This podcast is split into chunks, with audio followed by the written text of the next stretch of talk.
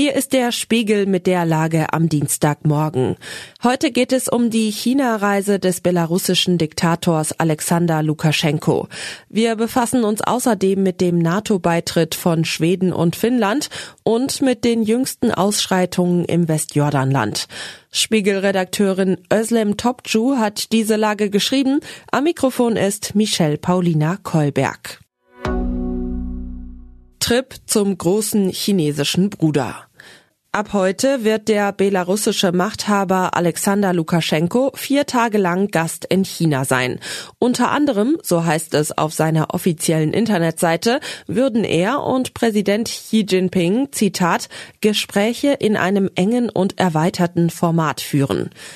Belarus ist für China nicht so wichtig. Wichtig ist, was in Russland passiert.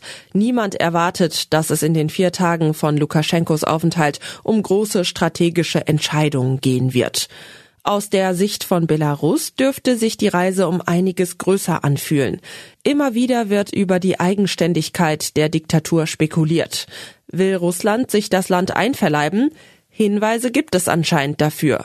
Der russische Angriff auf die Ukraine erfolgte vor einem Jahr zum Teil von belarussischem Territorium aus. Vielleicht sucht Lukaschenko einfach nach Wegen, um seine Diktatorenabhängigkeit zu diversifizieren. Türkei und Schweden. Bewegt sich da was? Seit dem russischen Angriff auf die Ukraine erlebt die NATO eine Wiederbelebung sondergleichen. Finnland und Schweden drängt es in den Club. Wären da nicht die Türkei und Ungarn, die sich sträuben? Für einen Beitritt müssen alle 30 NATO-Mitglieder zustimmen. Heute und morgen stehen zwei wichtige, wenn auch nur formale Termine dazu an. Das finnische Parlament soll dem eigenen NATO-Beitritt zustimmen und das ungarische Parlament soll die Beitritte der Aspiranten ratifizieren. Die Türken stören sich vor allem an den Schweden. Das Land gehe nicht klar genug gegen die verbotene kurdische Arbeiterpartei PKK und seinen syrischen Ableger vor, heißt es aus Ankara. Doch jetzt könnte Bewegung in die Sache kommen. Und zwar durch sogenannte Erdbebendiplomatie. Die Schweden haben Suchtrupps in die Krisenregion gesandt und 13 Millionen Euro an Hilfen bereitgestellt. Der türkische Botschafter in Stockholm hat überraschend einige der schwedischen Rettungskräfte empfangen und ihnen für ihren Einsatz in der Türkei gedankt.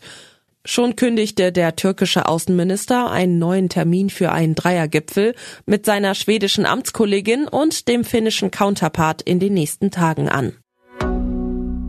Israel wird zum Problem für Deutschland. In Israel hat sich die neue Regierung von Premierminister Benjamin Netanyahu schnell daran gemacht, mit einer Justizreform die sogenannte einzige Demokratie des Nahen Osten zu demontieren. Schnell haben auch radikale Siedler in der Ortschaft Huvara im Westjordanland zur Lynchjustiz gegriffen. Sie steckten Dutzende Häuser und Autos von Palästinensern in Brand. Ein Mann wurde getötet.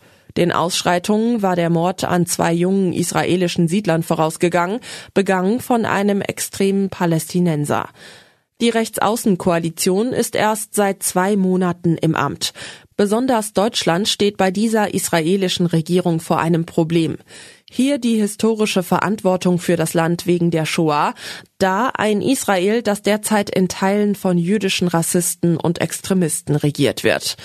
Ob die Ereignisse in Huvara beim heutigen Treffen von Außenministerin Annalena Baerbock mit ihrem israelischen Kollegen zur Sprache kommen?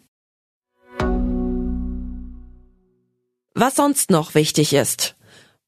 Rupert Murdoch räumt Wahlunsinn seiner Moderatoren ein. Nach Donald Trumps Niederlage 2020 verbreitete Fox News offensiv dessen Lügen über angebliche Manipulationen.